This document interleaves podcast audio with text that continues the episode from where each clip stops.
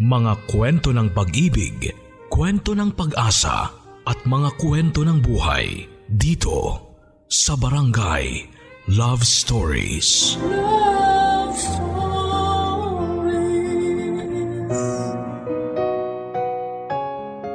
Misunderstanding ang madalas na sanhi ng hiwalayan.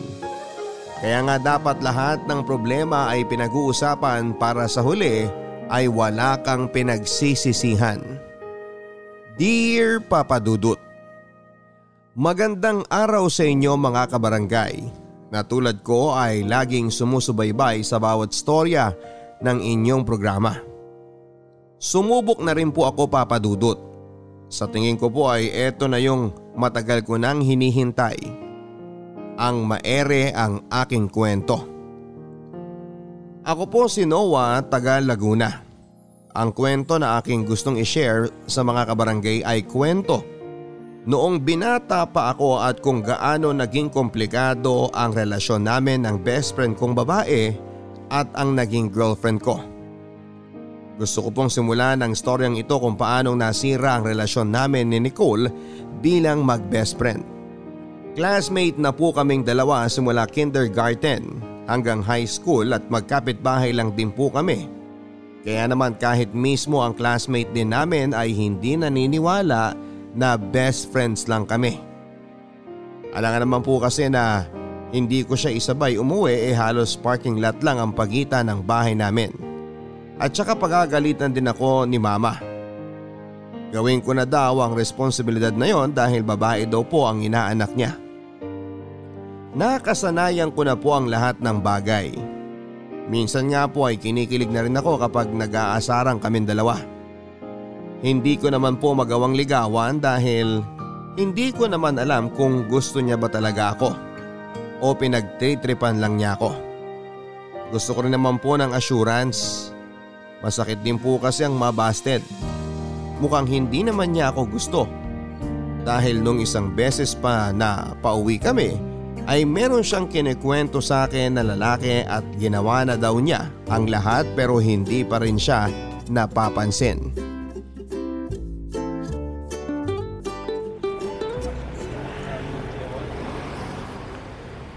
Uy, tumabi ka naman. Pag nasagasaan ka, mas lagot ako sa mama ko eh, kesa sa mama mo. Ay, kasi naman Noah, kailan ba ako mapapansin ng crush ko? Ginawa ko na nga lahat eh. May crush ka? Nagkaka-crush ka pala? Aba oo naman. Sino? Classmate natin? Secret. Baka mamaya sabihin mo pa sa kanya. Arte naman ito. O sige, ganito na lang.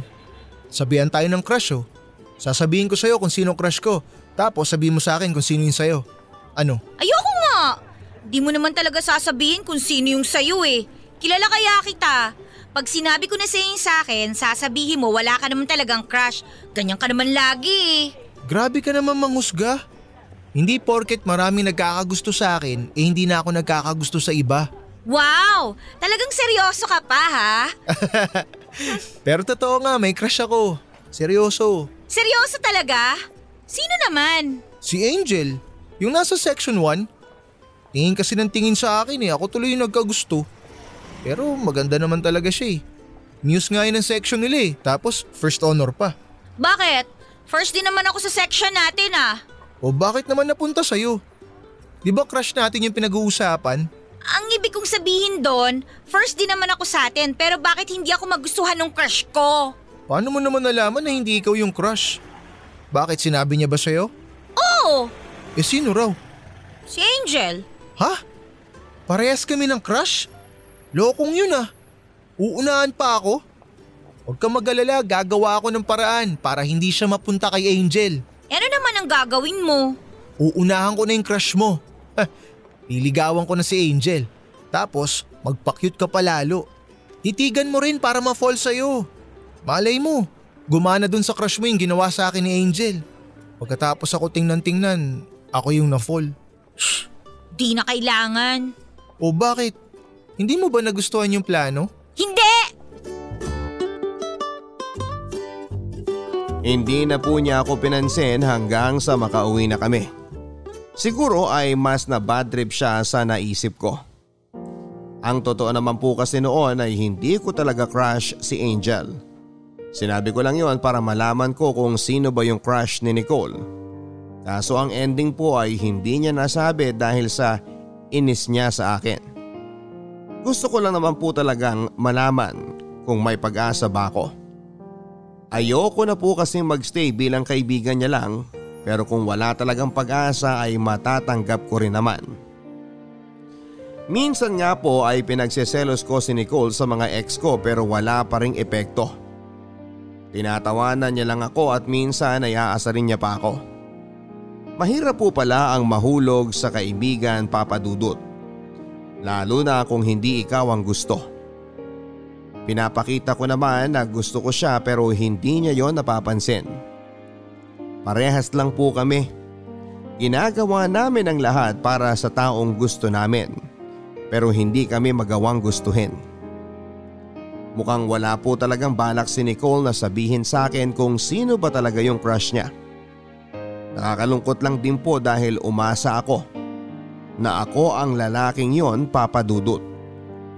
Napilitan na po akong ligawan noon si Angel dahil mas nagpapakita rin ito ng motibo.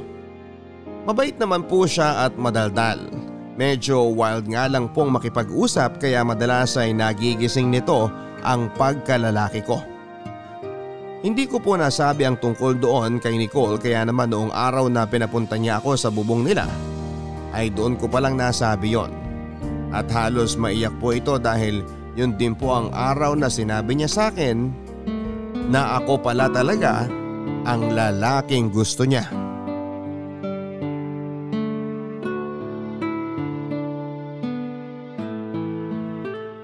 Eh bakit ngayon mo lang sinabi sa akin na nililigawan mo na pala si Angel? Teka, bakit ka ba nagagalit? Eh ikaw nga hindi mo pa sinasabi sa akin kung ano pangalan ng crush mo eh. Nagalit ba ako? Hindi naman ako galit. Bakit ka ba ganyan? Wala naman akong kasalanan sa iyo ah. Bakit naiinis ka na naman? Alam mo, daig mo pa yung girlfriend na topakin. Eh kasi naman, hindi mo ba nahalata? Hindi mo ba napapansin lahat ng effort ko para sa'yo? Wala lang ba yun lahat? Ha? Ano bang sinasabi mo? Siyempre na-appreciate ko yun lahat. Lagi nga ako nagsi-thank you pag pinakokopya mo ako eh. Hindi naman yun ang ibig kong sabihin eh. Eh ano nga kasi ang ibig mong sabihin? Noah, ikaw yung gusto ko. Ikaw yung lalaking matagal ko ng crush. Hindi ko masabi yung pangalan kasi ikaw yun. Ikaw yun, Noah! Ah, Yan lang ang sasabihin mo? Lang talaga? wala kasi akong masabi. Sorry na. Sorry! O sabagay, nililigawan mo na nga pala si Angel. Pero hindi naman ibig sabihin nun hindi kita gusto. So, gusto mo rin ako? Actually, matagal na. Kaso kasi Ano nga? nagkakagusto na rin ako kay Angel eh. Eh ba't sinabi mo pa na gusto mo rin ako? Umasa patuloy ako. Ituloy mo na lang siguro yung panliligaw mo kay Angel. Kalimutan mo na lang tong pinag-usapan natin. Pero tingin ko naman mas gusto kita Nicole. Wag na! Okay lang ako. Doon ka na sa Angel mo. Maganda siya, tsaka matalino. First nga siya sa section 1, di ba? Ako kasi, matalino lang pero hindi maganda. Ah, oo nga pala. Baka umabsent ako ng two weeks ha. Namatay kasi yung lolo ko kaya kailangan naming umuwi sa probinsya. Ah, kaya pala namamaga yung mata ng mama mo. Condolence Nicole ah. Salamat.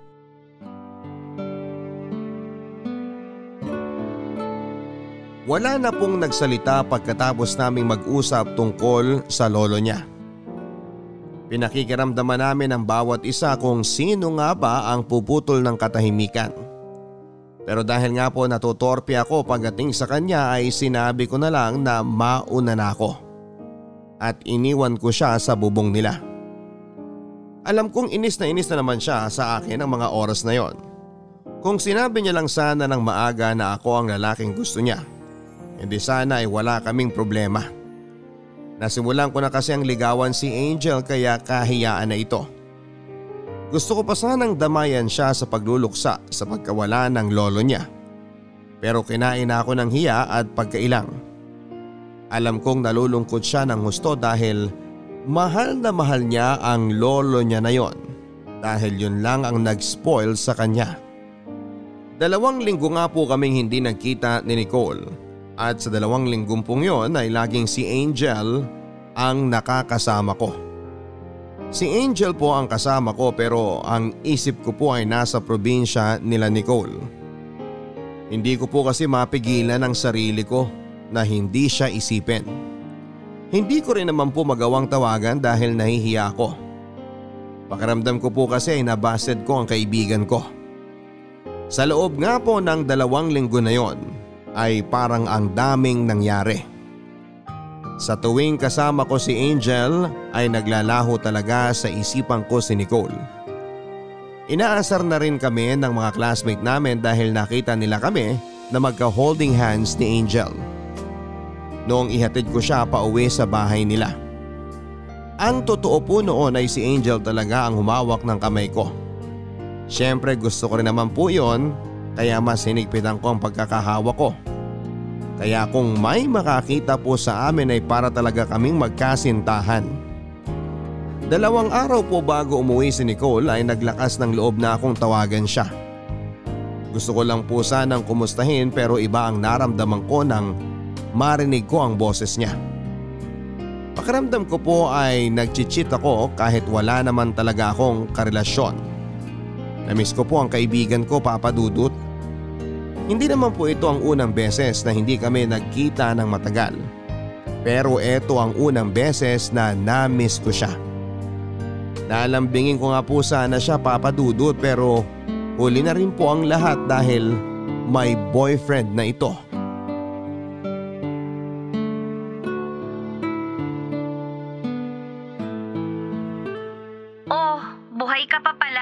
Grabe naman to. Siyempre naman. Eh naku naman, ang tagal ko na dito sa probinsya namin pero ngayon mo lang naisipang tumawag sa akin. Nahiya kasi akong tawagan ka. Baka kasi masama pa rin yung loob mo dun sa nangyari sa atin bago ka umalis dito. Di ba sabi ko kalimutan mo na yon? Ayoko nang pag-usapan pa yon. Okay, sorry na.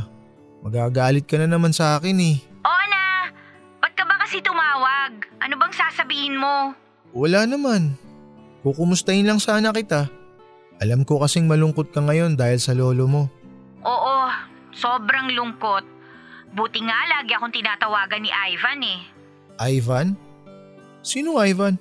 Ah, pasensya na ha. Hindi ko na rin nasabi sa'yo. Si Ivan, yung boyfriend ko. Sinagot ko na siya nung gabi na inamin ko sa'yo na gusto kita. Nakwento nga niya sa akin na ang sweet niyo nga raw ni Angel sa school eh.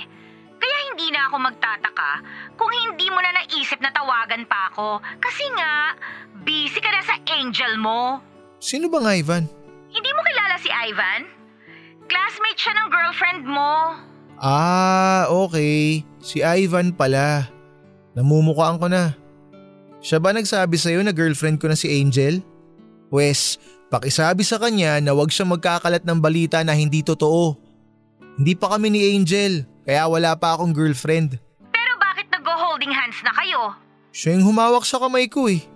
O sige, aaminin ko na. Nagkakagusto na nga ako kay Angel. Pero hindi ko pa rin siya nililigawan hanggang ngayon. Kasi nga, gusto kita. Gusto mo ba talaga ako? Kasasabi ko lang, di ba? Oo, gusto kita. Sa pangalawang pagkakataon papadudot ay nilamon na naman kami ng katahimikan. Pagkatapos ko po kasing sagutin ang tanong niya ay hindi naman siya nagsalita. Wala na rin po akong ibang masasabi dahil may boyfriend na siya. Ano namang laban ang nararamdaman ko kay Ivan?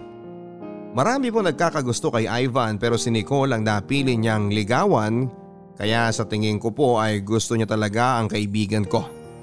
Napilitan na naman po akong magsinungalin kay Nicole. Sinabi ko na hindi ko nililigawan si Angel kahit na ang totoo ay nagkakamabutihan na kami. Kahit ako mismo ay naguguluhan kung bakit lagi kong pinagtatakpan ang ginagawa ko kay Nicole. Siguro ay ayaw ko lang siyang masaktan. Siguro ay gusto ko lang ingatan at alagaan kung ano ang meron sa aming dalawa. Kasi nga po, kung hindi mag-workout yung sa amin ni Angel, ay mine ni Cole na sasalo. Pero bakit ko na lang hindi magawang kalimutan si Angel at panindigan na lamang si Nicole? Alam kong ako mismo ang nagpapakomplika sa takbo ng mga bagay-bagay. Litong lito na rin ako papadudod pero bakit hindi ko makuha ang lakas ng loob na kailangan ko. Hindi ko lang siguro gusto na makita na masaktan ang isa sa kanila. Kinabukasan po ng araw na yon ay tinawagan ako ni Angel at pinapunta sa bahay nila. Wala siyang kasama kaya nagpasama siya sa akin. Galit na galit pa rin po ako sa sarili ko. Dapat kasi ako ang nagko-comfort kay Nicole kaya naman binuhos ko ang lahat ng galit ko noong may nangyari sa amin ni Angel sa mismong kwarto nito. Madalas pong magpakita ng motibo si Angel kaya po nung araw na yon ay pumatol na ako.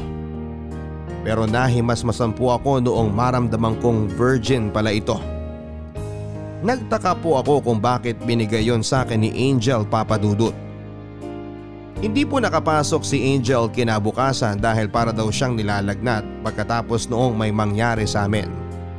At yun naman po ang pasok ni Nicole sa school. Pinaramdam ko na naiinis ako sa nangyayari sa amin at hindi ko siya pinapansin papadudot. Wala pong klase sa isa naming subject. Kaya naman po tumambay ako sa isang bench sa school namin. At tinabihan ako doon ni Nicole. Hindi ko pa rin siya noon pinapansin kahit na magkatabi kami. At siya po ang bumasag sa katahimikang namamagitan sa aming dalawa. Nagulat na lamang po ako noon nang biglang sinabi ni Nicole na makikipag-break na siya kay Ivan at ayusin namin ang sa amin. Gets ko naman po ang gusto niyang mangyari. Gusto ko rin naman po yon kaso ay hindi ko naman maiwan basta si Angel dahil may nangyari na sa amin. Pero hindi ko sinabi ang tunay na dahilan kay Nicole.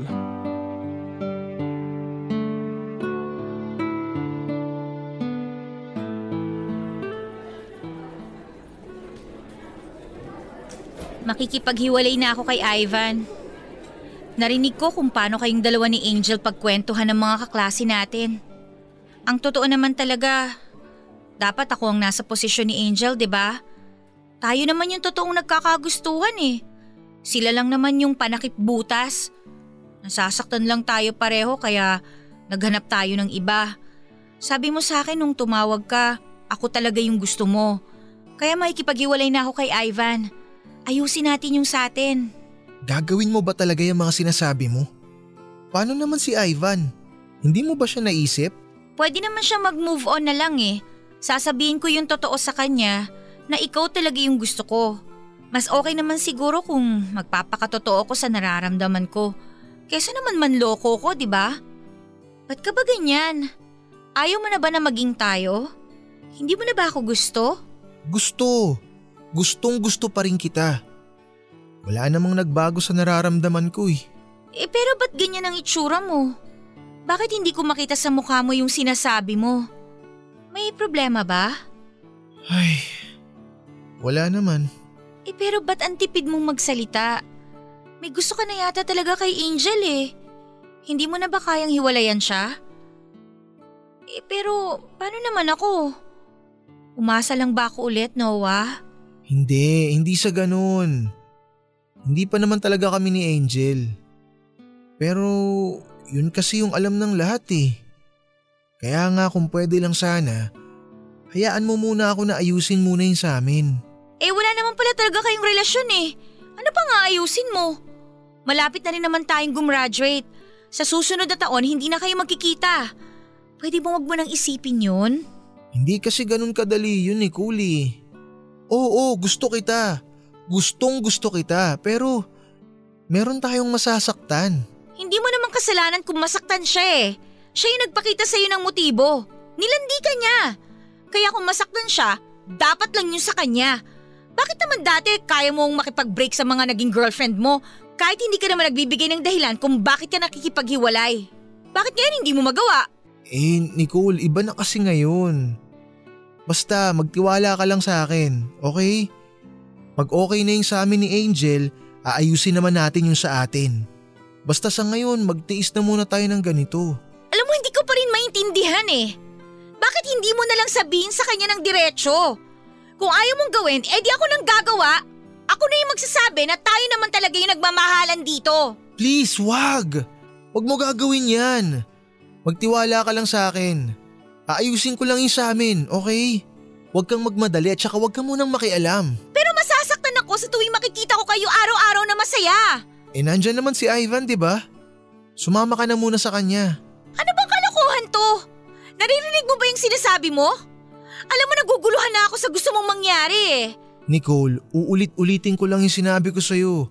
Magtiwala ka lang sa akin. Basta aayusin ko muna yung sa amin ni Angel, tapos aayusin ko na yung sa atin. Huwag ka muna mainip. Please. Okay, pero sana ako pa rin yung pipiliin mo sa huli. Sana hindi mo ako pinapaasa. Mahal kita. Paniwalaan mo yun. Magtiwala ka sa akin. Nakita ko po kung paano kumalma ang mukha ni Nicole noong sinabi ko na mahal ko siya papadudot. Yun po ang unang beses na sinabi ko yon sa kanya. Alam ko naman po sa sarili ko na yun talagang nararamdaman ko. Mahal ko na po si Nicole pero hindi ko magawang iwanan si Angel dahil sa nangyari sa amin. At hindi ko rin po alam kung may nabuo dahil first time ko lang pong makipagtalik sa babae. Kaya hindi po ako sure kung wala pong nabuo. Hindi namin mapakita sa school yung nararamdaman namin sa isa't isa. Kaya naman po sa bahay na lang namin nagagawa ang maglambingan. Lumaki na nga po kaming laging magkasama kaya naman po sa tuwing pumapasok si Nicole sa kwarto ko ay hindi nag-iisip ng ibang mga magulang ko. Doon lang po namin nagagawang yakapin ang isa't isa dahil walang ibang makakakita sa amin. Aaminin ko papadudot na may malakas na kuryente akong nararamdaman tuwing napapadikit ako kay Nicole. Bagay na pinipigilan ko tuwing magkasama kami sa kwarto. Alam kong nasasaktan si Nicole sa tuwing nakikita niya kami ni Angel na magkasama sa school. Parehas lang naman po kami dahil nanggigigil po ako sa tuwing inaakbayan siya ni Ivan. Wala din naman po kaming label ni Nicole kaya hindi ko rin masabi na girlfriend ko siya. Mahirap po ang sitwasyon namin dahil pag-aawayan pa namin minsan ni Nicole ang ganong bagay. Nahihirapan din po kami dahil nakakaselos po talaga ang ganong klase ng setup. Hindi ko pa rin po masabi kay Nicole ang totoong dahilan kung bakit hindi ko magawang iwanan si Angel. Sigurado po kasi ako na hindi niya yon magugustuhan at siguradong magagalit siya sa akin.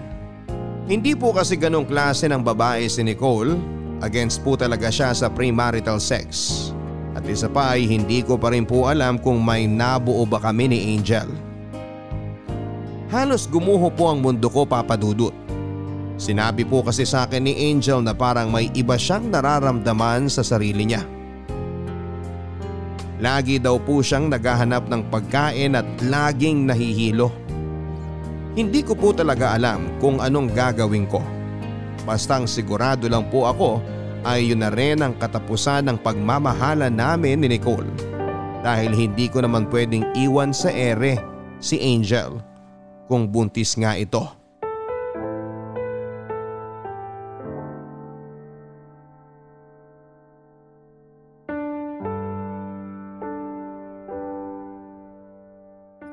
Mag-juice ka muna.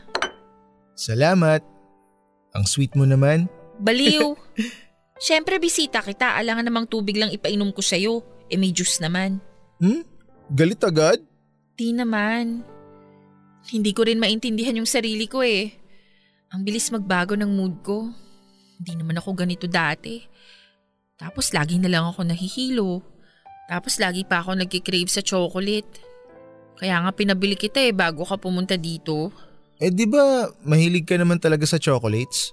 Oo nga, pero iba kasi ngayon. Tapos yung isa pa, delayed na ako ng isang buwan.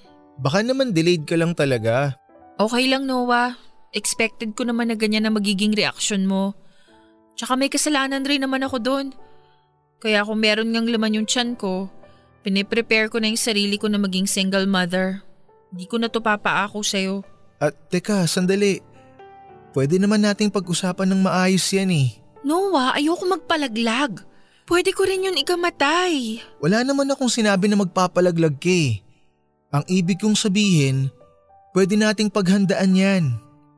Handa naman akong panagutan yung magiging baby natin eh. Talaga? Akala ko sasabihin mo sa akin ipalaglag ko na lang eh. O kaya itatanggi mo na ikaw talaga yung tatay nito. O kaya bigla mo na lang akong iwan. Shh! Oh, wag ka nang umiyak.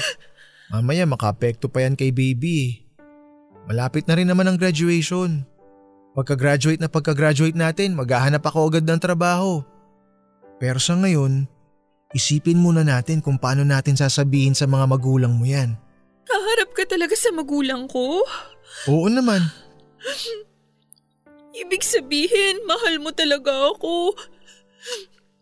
Salamat, Noah. Promise, magiging mabuti akong asawa at ina. Oo, di ba sabi ko sa'yo huwag ka na umiyak? Basta, kung kailan ka maging ready, sabihan mo lang ako. Sasamahan kitang sabihin yan sa mga magulang mo. Sige, sasabihan kita agad. Parang medyo na-excite tuloy ako. Magkakaroon ako ng sarili kong pamilya. Siguro, paabutin muna natin ng isang buwan bago natin sabihin. Natatakot din kasi ako eh. Okay, sige. Basta sabihan mo lang ako. Okay. I love you, Noah. I love you too.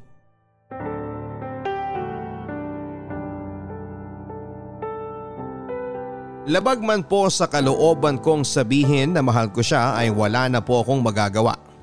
Kailangan kong iparamdam sa kanya yon dahil ayokong maapektuhan ang magiging baby namin.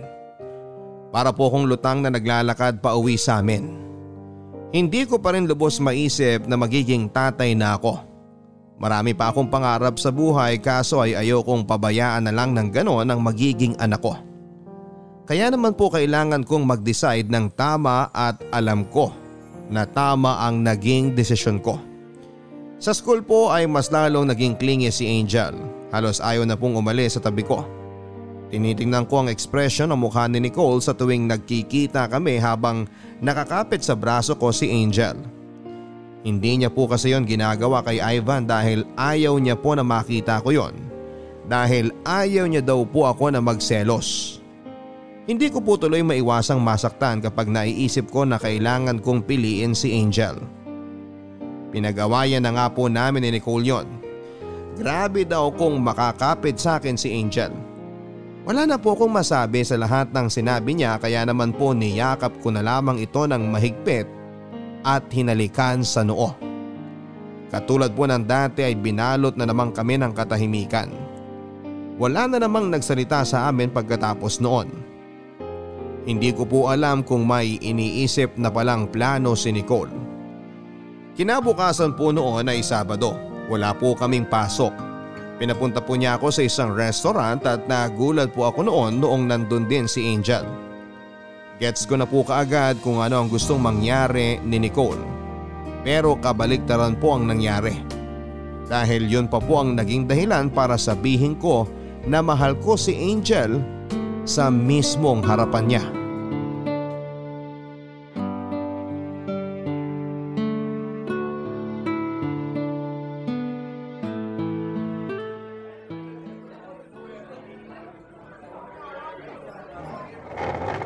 Naman dumating ka na.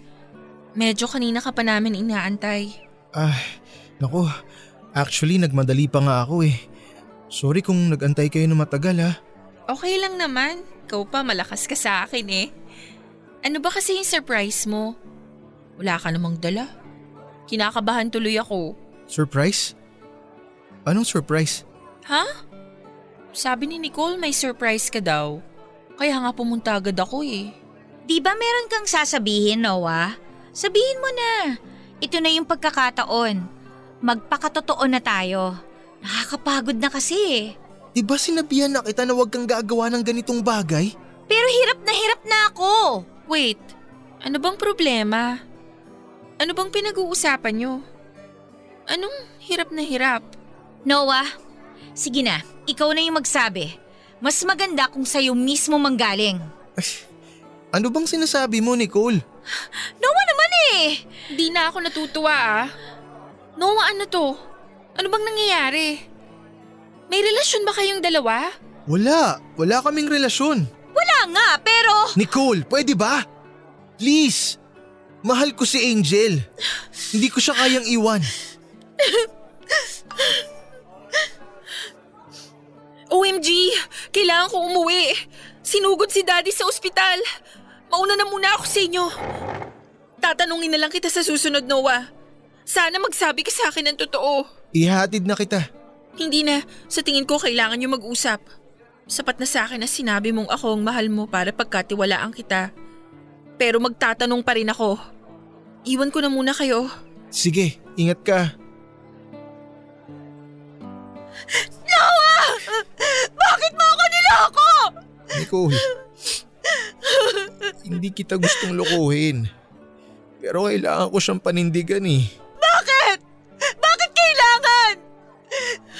Nakipaghiwalay na nga ako kay Ivan, di ba? Tapos ito pala yung mangyayari? I'm sorry Nicole. Mahal talaga kita. Pero buntis si Angel.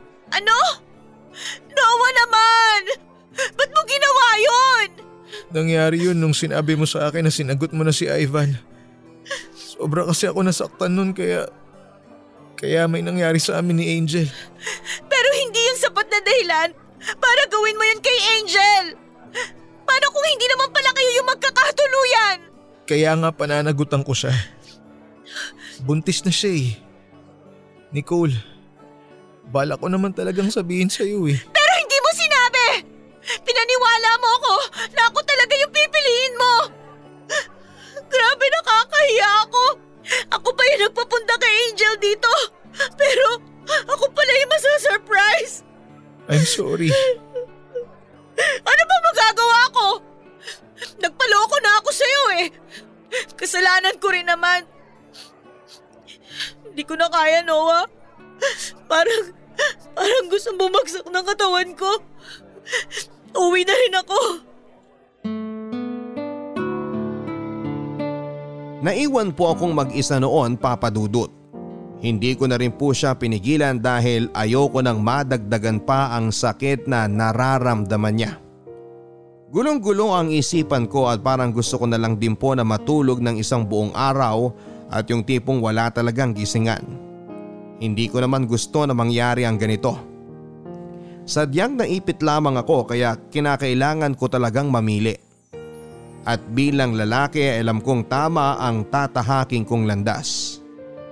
Hindi na kami nag-usap ni Nicole pagkatapos ng nangyari sa resto. Tinatanong din po ako ni mama kung bakit daw po hindi na pumupunta si Nicole sa bahay namin. Wala naman po akong masagot kay mama kaya po siya ang nag-isip ng dahilan. Siguro daw po ay nagka-girlfriend na ako kaya nagselos daw po si Nicole. Medyo tama naman po si mama pero hindi na po ako sumagot noon. Nakita ko kung paano sinuyo ni Ivan si Nicole. Mukha naman pong gusto talaga siya ni Ivan. Sana lang po ay matulungan siya nitong mag-move on sa nangyari.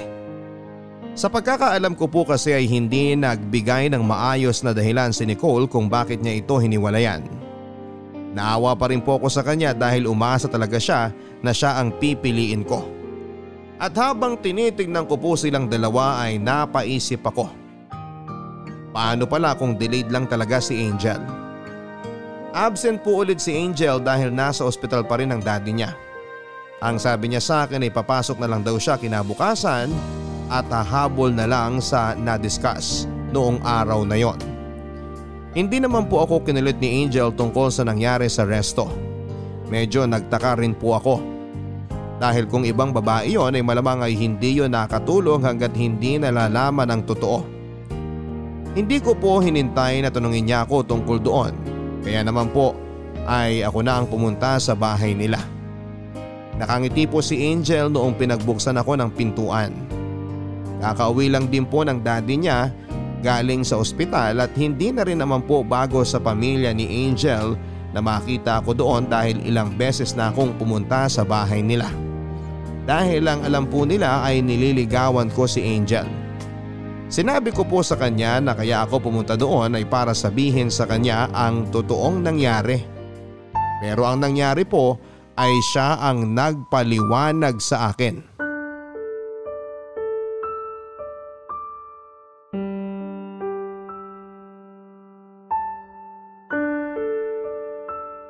Bakit naman pumunta ka pa dito? Di ba sabi ko naman sa'yo papasok na ako bukas? Oo, alam ko pero gusto ko kasing ipaliwanag sa iyo yung nangyari sa resto. Gusto ko na maging malinaw sa iyo ang lahat. May ipapaliwanag din kasi ako sa'yo. Um, sino bang mauuna sa atin magsalita? Sige, ikaw na muna. Tungkol saan ba yung ipapaliwanag mo? Ganito kasi, Noah. Dinatna na ako. Hindi ko nasabi sa'yo agad kasi natakot ako sa magiging reaksyon mo. Ha? Kailan pa? Kailan ka pa dinatnan? One week after nung akalain natin na buntis ako. Bakit tinago mo sa akin yun? Bakit hinayaan mong isipin ko na buntis ka talaga? Bakit pinatagal mo pa? Kaya nga gusto kong humingi sa'yo ng sorry eh. I'm sorry. Nagustuhan ko kasi yung feeling na sobrang maalaga ka sa akin. Yung ayaw mong nalulungkot ako. Yung andyan ka lagi sa tabi ko. Yung pakiramdam na mahal na mahal mo talaga ako. Ayoko kasi na magbago yun, Noah. Mahal kasi kita. Alam ko naman na alam mo kung gaano kita kagusto eh. Ako na nga yung nagpakita sa'yo ng motibo para ligawan mo ko. Kaya pumayag ako na ikaw ang makauna sa akin kasi gustong gusto kita. Mali eh. Dapat nagsabi ka sa akin ng totoo. Oo, alam ko na may gusto ka sa akin noon pa. Nararamdaman ko naman yun eh pero itong ginawa mo na nagpanggap kang buntis, hindi tama to eh. Hindi mo alam kung ano yung bagay na nasayang dahil sa ginawa mo. Pero akala ko naman talaga buntis ako. Pero ayoko lang kasi na Naiwan mo ko pag nalaman mo na yung totoo. I'm sorry. Pero kung gusto mo na akong iwan, kung gusto mo na makipaghiwalay, hindi kita pipigilan. Malaya kang makakaalis sa buhay ko. Sana lang sinabi mo sa akin ng mas maaga. Hindi naman ako magagalit kung sinabi mo sa akin agad eh.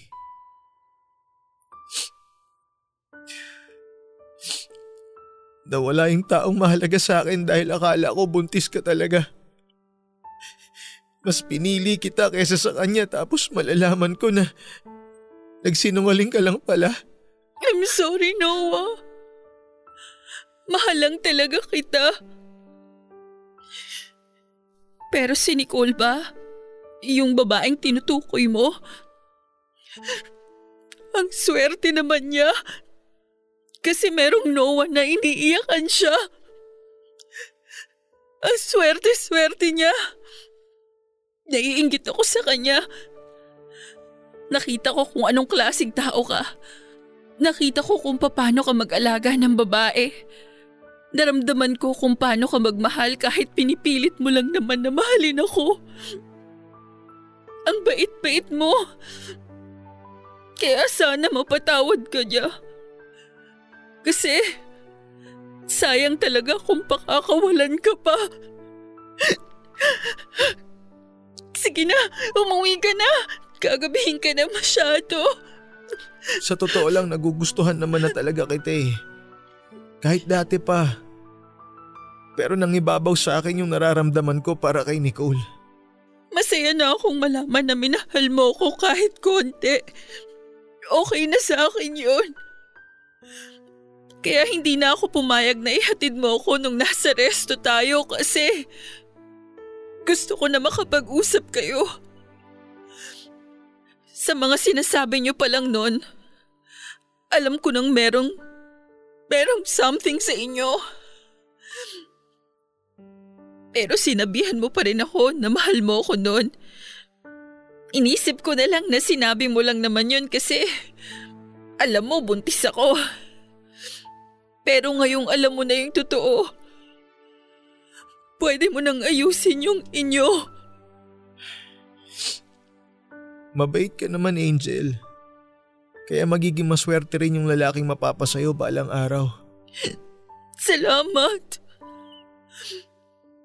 Meron lang akong last favor sa'yo. Sige, ano yun? Kung sakaling maging okay na kayo ni Nicole, huwag sana kayong magpakita na sweet kayo sa isa't isa. Gusto ko lang na makapag-move on ng mabilis.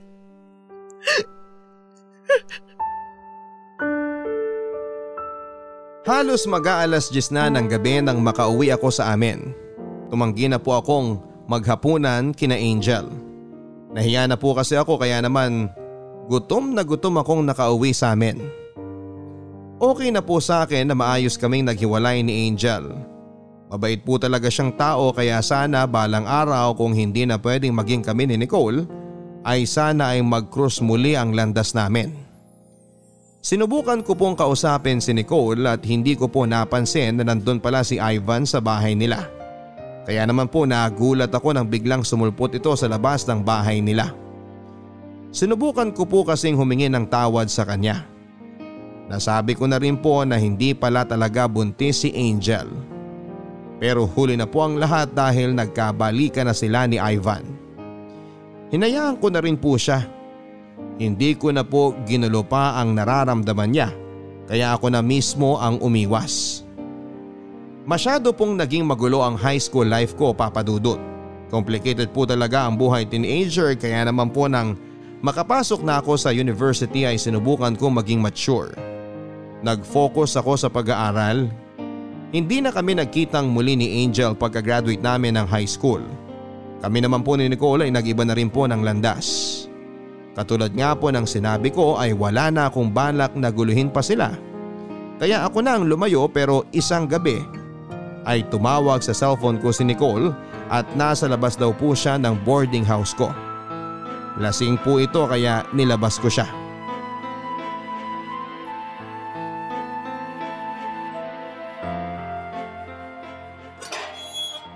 Nicole, ano bang ginagawa mo dito? Gabi na. Alam ba ni Ivan na nandito ka? Hindi niya alam. Siyempre, magagalit yun. Eh ano ba kasing ginagawa mo dito? Tapos lasing ka pa. College na ako, no? Pwede ko nang gawin to. Pwede na ako mag-inom. Sana kay Ivan ka na lang pumunta. Pinagtatabuyan mo ba ako? Kala ko mahal mo ako. Hindi naman sa pinagtatabuyan kita pero lasing ka. Kaya dapat kung ka sa boyfriend mo pumunta. Mag-aalala yun sa'yo. Tapos kung ano-ano pa yung sinasabi mo sa akin ngayon. Ayoko nga, bakit ba? Sabi mo dati mahal mo ko. Hindi mo na ba ako mahal ngayon? Ha? Dahil ba kay Angel? Bakit ka ba nagkakaganyan? Ano ba yung sinasabi mo? Matagal na kaming hindi nagkikita ni Angel. Dahil kasi sa Angel na yan, kaya nagkagulo-gulo tayo eh. Dapat ikaw yung boyfriend ko ngayon eh. Hindi naman talaga yun buntis, di ba? Nagsinungaling siya para hindi ka mapunta sa akin. Malanding yon? Nicole, matagal na yun. Tsaka huwag ka magsalita ng ganyan kasi hindi mo naman talaga alam kung ano yung nangyari. Hindi mo naman alam kung anong klaseng tao si Angel eh. Ang akala talaga namin noon buntis siya. Ka bumalik sa akin? Inantay pa rin kita. Kasi kayo na ulit ni Ivan noon kaya hindi na ako nang gulo. Pero ikaw yung gusto ko. Ikaw yung mahal ko. Pwede ko naman siyang iwan kung binalikan mo lang ako noon eh. Akala ko kasi okay ka na nun eh. Akala ko masaya ka na kay Ivan kaya hinayaan na kita. Pero Nicole, matagal na yun. Naka-move on na ako. Ang daya mo! Alam mo ba? Alam mo ba na mahal na mahal kita? Ang tagal kitang iniyakan. Ang dami kong pinagsisisihan hanggang ngayon. Sana pala, sinabi ko kaagad sa iyo noon na ikaw talaga yung crush ko. Sana nagpakita na lang din ako ng motibo noon.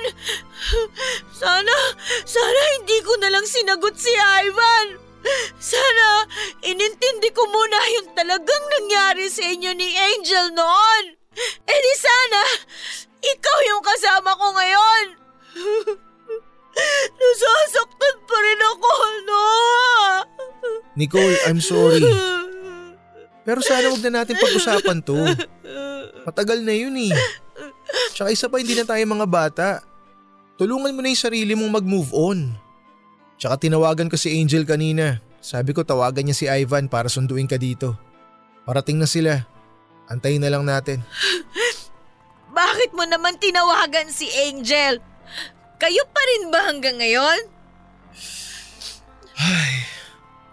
Hindi kami. Okay? Ngayon ko na lang siya ulit nakausap. Sinabi ko lang sa kanya na ipasundo ka kay Ivan.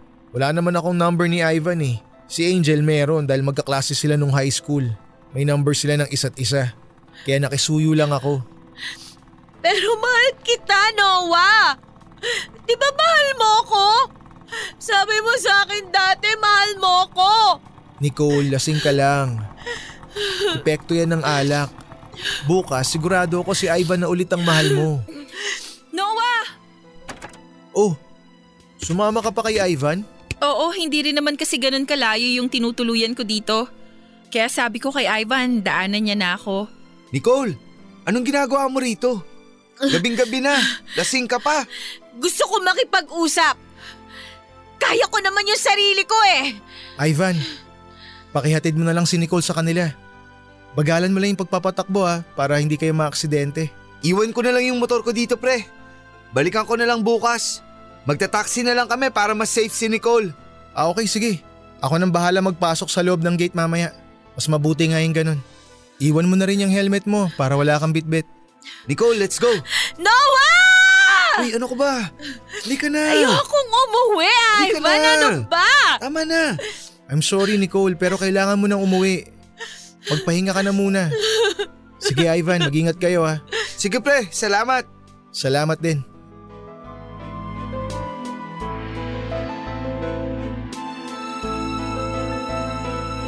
Naawa po ako kay Nicole Papadudut.